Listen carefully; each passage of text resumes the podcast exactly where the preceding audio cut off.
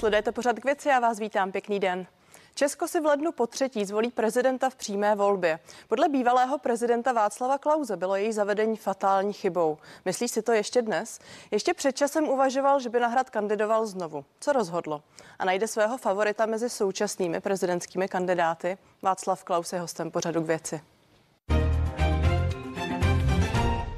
A já vás tedy vítám, pěkný den. Dobrý den. Tak pane prezidente, ještě včera vás některé sáskové kanceláře uváděly mezi kandidáty na příštího prezidenta, tak věděli více než my? Ne, já myslím, že jsem nikdy neřekl, že, že bych chtěl usilovat znovu o další prezidentování.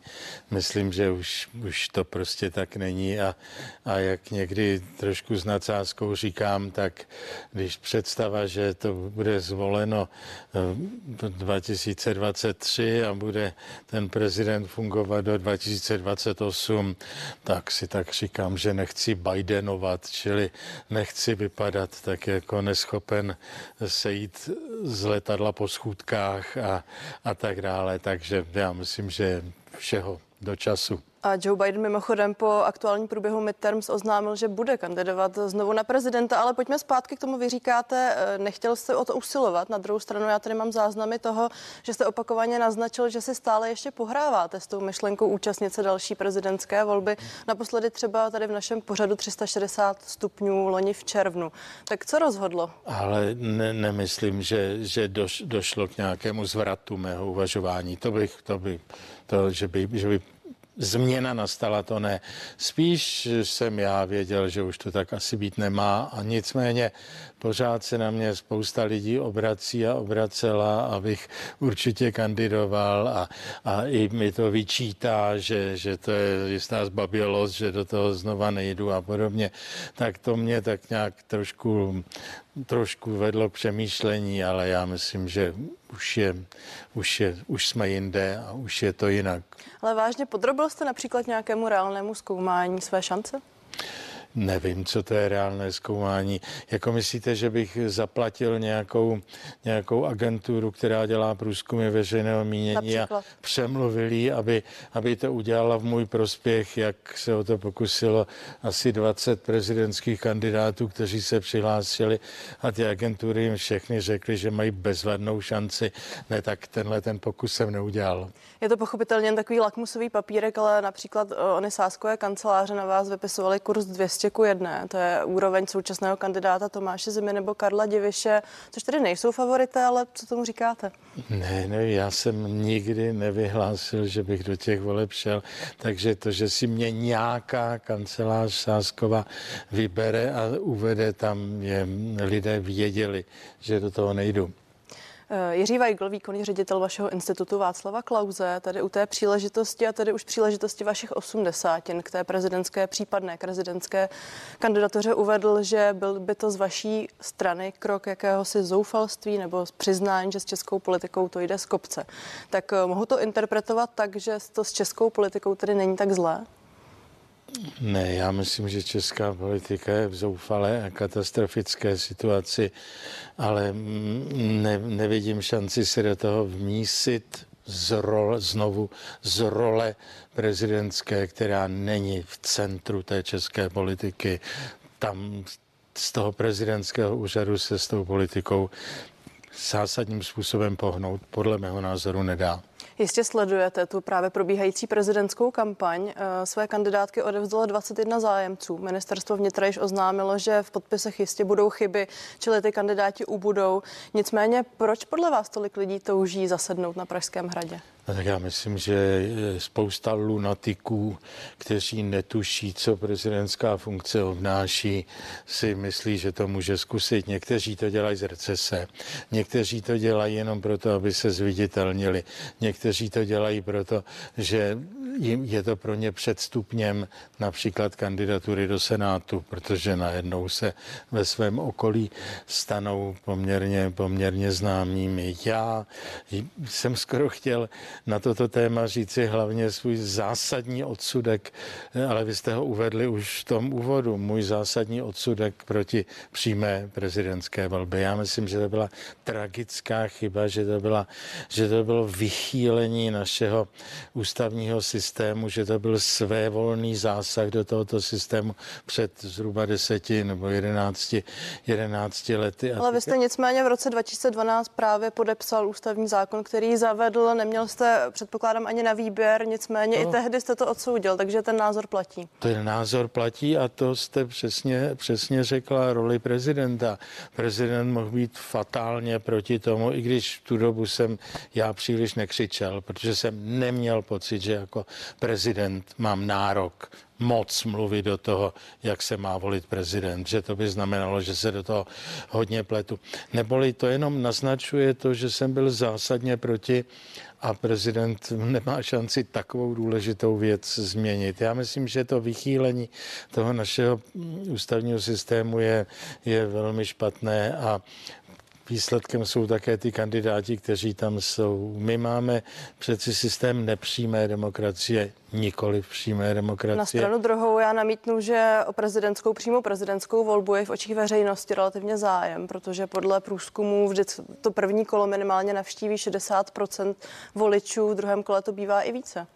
Podívejte, co to znamená, že je zájem o to, to je věc druhá. Prostě zájem je o lecos, ale jde o to, jestli tento způsob volby může generovat potenciálně dobré kandidáty.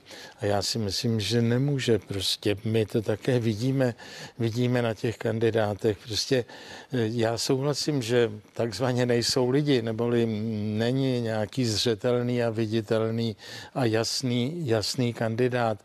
Mělo by se hlavně vycházet z toho, že prezidentská funkce je potenciálním vyvrcholením celoživotní politické kariéry člověka. Ten člověk něco musí mít za sebou zásadního. A tadyhle to, že se člověk sám volí, vybírá, že se sám přihlašuje, je popřením tohoto principu a proto já jsem z toho velmi, velmi smutný.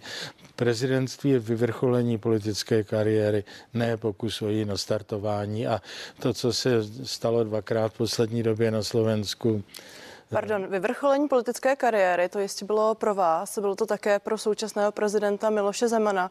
Nicméně jemu aktuálně průzkumy připisují vůbec nejnižší popularitu v historii. Při poslední průzkum medianu například zhodnotili jeho počínání na hradě známkou 3 minus, tedy veřejnost to tak zhodnotila.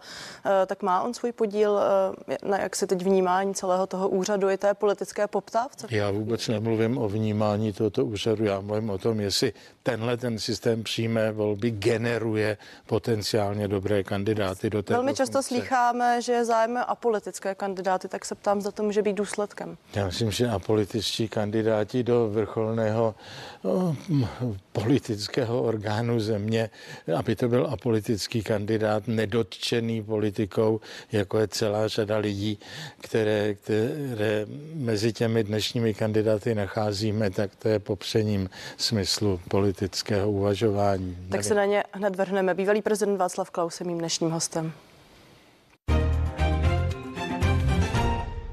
Ze všech tady těch 21 zmiňovaných kandidátů jsou v tuto chvíli favorizovaní tři, a sice bývalý premiér Andrej Babiš, generál Petr Pavela, také ekonomka a bývalá rektorka Mendelovy univerzity v Brně Danuše Nerudová.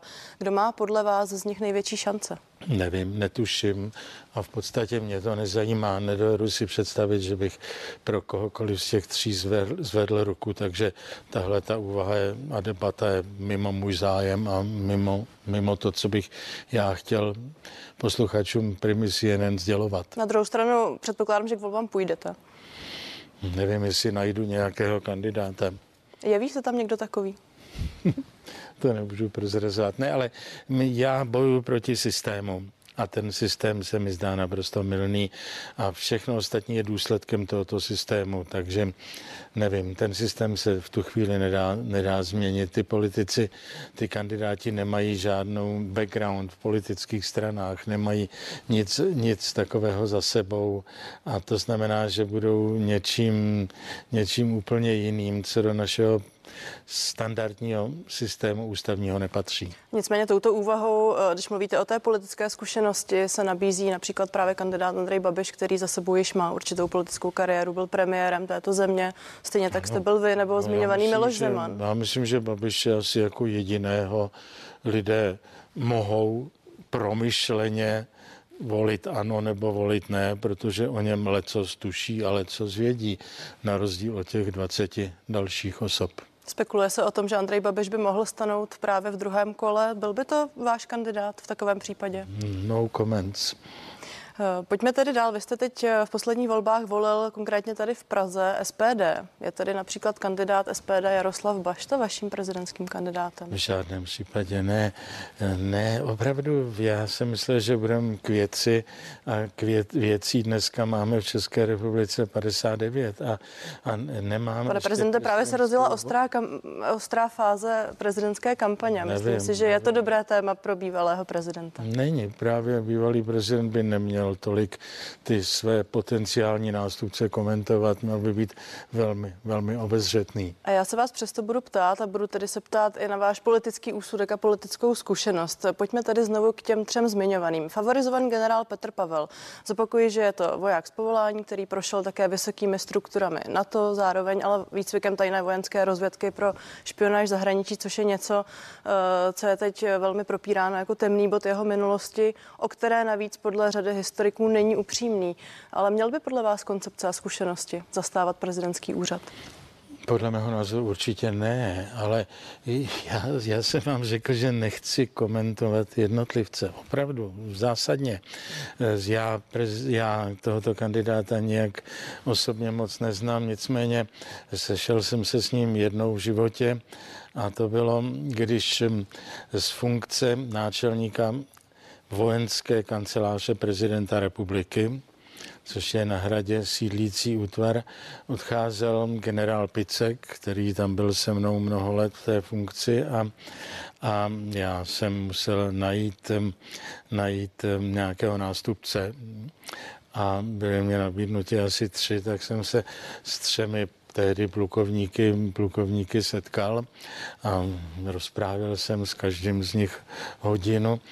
No a, a z těch tří jsem si vybral, tak můžu prozradit jedinou věc, že při tomto setkání jeden z těch tří byl také eh, dnešní generál, generál Pavel a moje hodinová debata s ním mě vedla k tomu, že jsem si jeho potenciální kandidaturu do funkce náčelníka vojenské kanceláře prezidenta republiky odškrtl jako nikoliv. Stejně tak by to tedy bylo v případě té prezidentské kandidatury. No comment, si ne. Tak já myslím, že to je zřejmé. Děkuji, děkuji za Jestli je to zřejmé, tak je zbytečně se mě ptát, abych to ještě potvrdil, když je to tak zřejmé. Tam se s dovolením eh, na jiné téma, které nicméně i souvisí eh, opět s tímto kandidátem. Ukazuje se, že v druhém kole pravděpodobně mohou stanout dva kandidáti, kteří v tuto chvíli musí vysvětlovat svoji komunistickou minulost. Je to něco, co je pro vás v tuto chvíli alarmující? To samozřejmě alarmující je, ale je to důsledek toho systému. Kdybychom měli nepřímou volbu, tak by politické strany navrhovaly své kandidáty a já myslím, že politické strany by nesly zodpovědnost za to, jestli kandidáta s takovou významnou komunistickou minulostí navrhují nebo nenavrhují. Tím, že žádné politické strany toto nenavrhují. Já vás ale tady musím zastavit, protože eh, politická strana, konkrétně hnutí ANO, navrhla jednoho z kandidátů a pod druhého z nich se podepsala koalice spolu, respektive aktuální vládní sestava. Koalice, koalice spolu není politická strana, to je kartel tří stran, které se zoufale drží v obětí navzájem, aby se nestalo, že jedna nebo dvě z nich vypadnou pro nedostatek voličů. To není budu konkrétní, i premiér, uh, premiér uh, z ODS vyjádřil podporu i generálu Petru Pavlovi.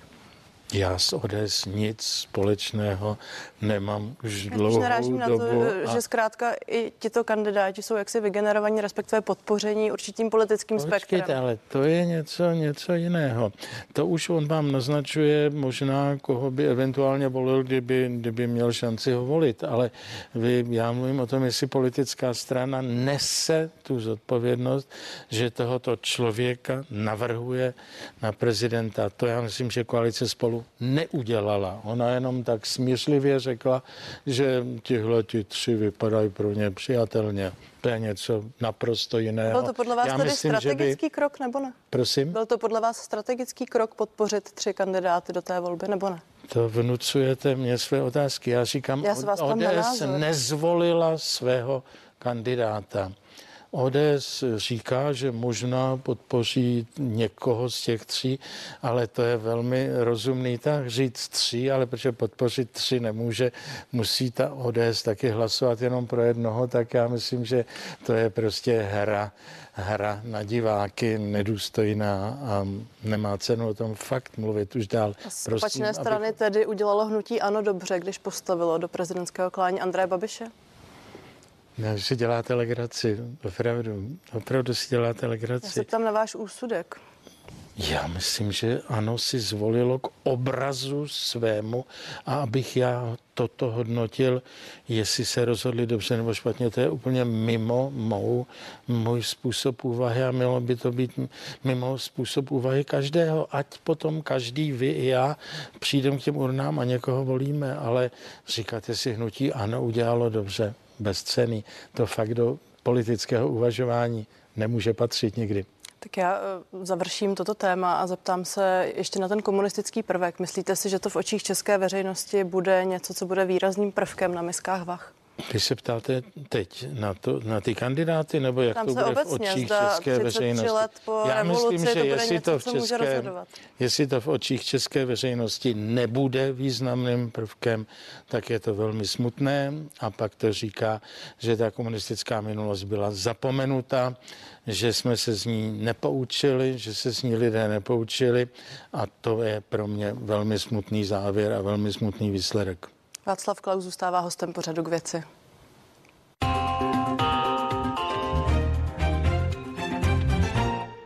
Já se tady teď vrátím k tomu oblíbenému tématu e, přímé volby, respektive pro vás neoblíbenému tématu. Nicméně zeptám se na to, zda jste si spočítali, jak by v současné situaci e, dopadla nepřímá volba prezidenta. Ne, pro mě alternativní historie že by mohla být nepřímá volba, jsem si nepočítal, nezajímá mě to, je to nesmyslná otázka a je zbytečné trávit eh, pár minut, které máme. Já se ptám na tu aktuální situaci, vzhledem k tomu, že jste teď, eh, jak si implikoval, že v té současné době je ta přímá volba opravdu nevhodná, tak se ptám na to, zda by eh, například v tom nepřímém systému měli jiní kandidáti podle vás šanci, když se podíváte na uspořádání vlády nezajímá. a sněmovny. To mě opravdu nezajímá a věřím, že žádného posluchače to také nezajímá. Vrátím se tedy do historie. Některé hlasy napovídají, že přímá volba prezidenta přišla e, i po druhé kole té nepřímé volby, v níž vy jste byl zvolen prezidentem, e, protože to vlastně bylo tehdy zdlouhavé a přišlo až ve třetím kole, pak se objevily jisté kritici tehdejšího systému. Podívejte, to, že muselo dojít ke třetímu kolu, znamenalo vážné hledání prezidentského kandidáta ty lidé museli něco předvádět, museli něco ukázat, čili byl to zdlouhavý systém a myslím, že ten ne, to nebylo důvodem toho, aby byl zrušen. Důvodem, proč byl tento systém zrušen, bylo čistý populismus politických lídrů, lídrů politických stran před dekádou, kdy, kdy se schylovalo k volbě dalšího prezidenta a, bylo, a všichni věděli, my nemáme žádného silného kandidáta. A když a explicitně mě jeden předseda politické strany řekl, no já nemám žádného silného kandidáta za mou politickou stranu, tak pro mě je bezvadný, ať je přímá volba.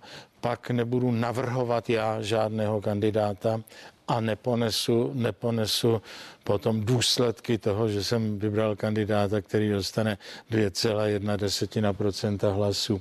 A já vím, že jsem... Pardon, já... přímá volba je něco, co funguje také například na Slovensku nebo v Rakousku. Mají ty země tedy něco jiného? Mají takové problémy, jako máme my tady v Česku? Mají stejné problémy, jako máme my určitě, ale přímá volba je, je cizí těleso v systému nepřímé demokracie. Stop, učebnicová pravda.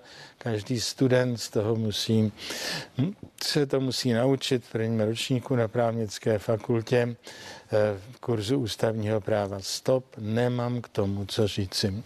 Stále je to úřad garantovaný ústavou, ale mě vlastně stále zajímá, zda tedy půjdete volit nebo ne, když eh, máte tolik kritiky k tomu. A proč by vás to mělo zajímat? Jako? Myslím si, že to zajímá i diváky po té, co tady sedí prezident, který byl dvojnásobně zvolený. No já říkám, já jsem se spíše jakkoliv mě jsem považoval tu přímou volbu za strašlivý omyl, tak, tak jsme se zdrženlivě k tomu vyjadřovali před těmi deseti lety. Nevidím důvod, abych zesiloval ty úvahy, které tady dělám. Nedovedu si představit, že by, že by, že by mě něco motivovalo vybrat si nějakého z těchto kandidátů, ale nechci, nechci to uzavírat, že vždycky v politice jde o hledání menšího zla a já si dovedu živě představit, že se do, do, do posledního souboje, do druhého kola dostanou dva kandidáti, z nichž jednoho bych já považoval za absolutní zlo pro mé vidění světa. A pak bych řekl, tak to teda, než aby se tam dostal ten, tak to já třeba budu volit stop, tečka. Nic Necháme se překvapit, tedy slovo. otázka na závěr a prosím už o stručnější odpověď. Rozdělila podle vás přímá volba společnost? Tak rozdělila i nerozdělila. Ta společnost je rozdělená, ale určitě nevedla k žádnému sladění a propojení a integraci české, české společnosti. Bývalý premiér a prezident Václav Klaus byl mým dnešním hostem. Děkuji za rozhovor. Děkuji. Vám díky, že jste byli s námi, díky, že jste se dívali a těším se na viděnou na CNN Prima News.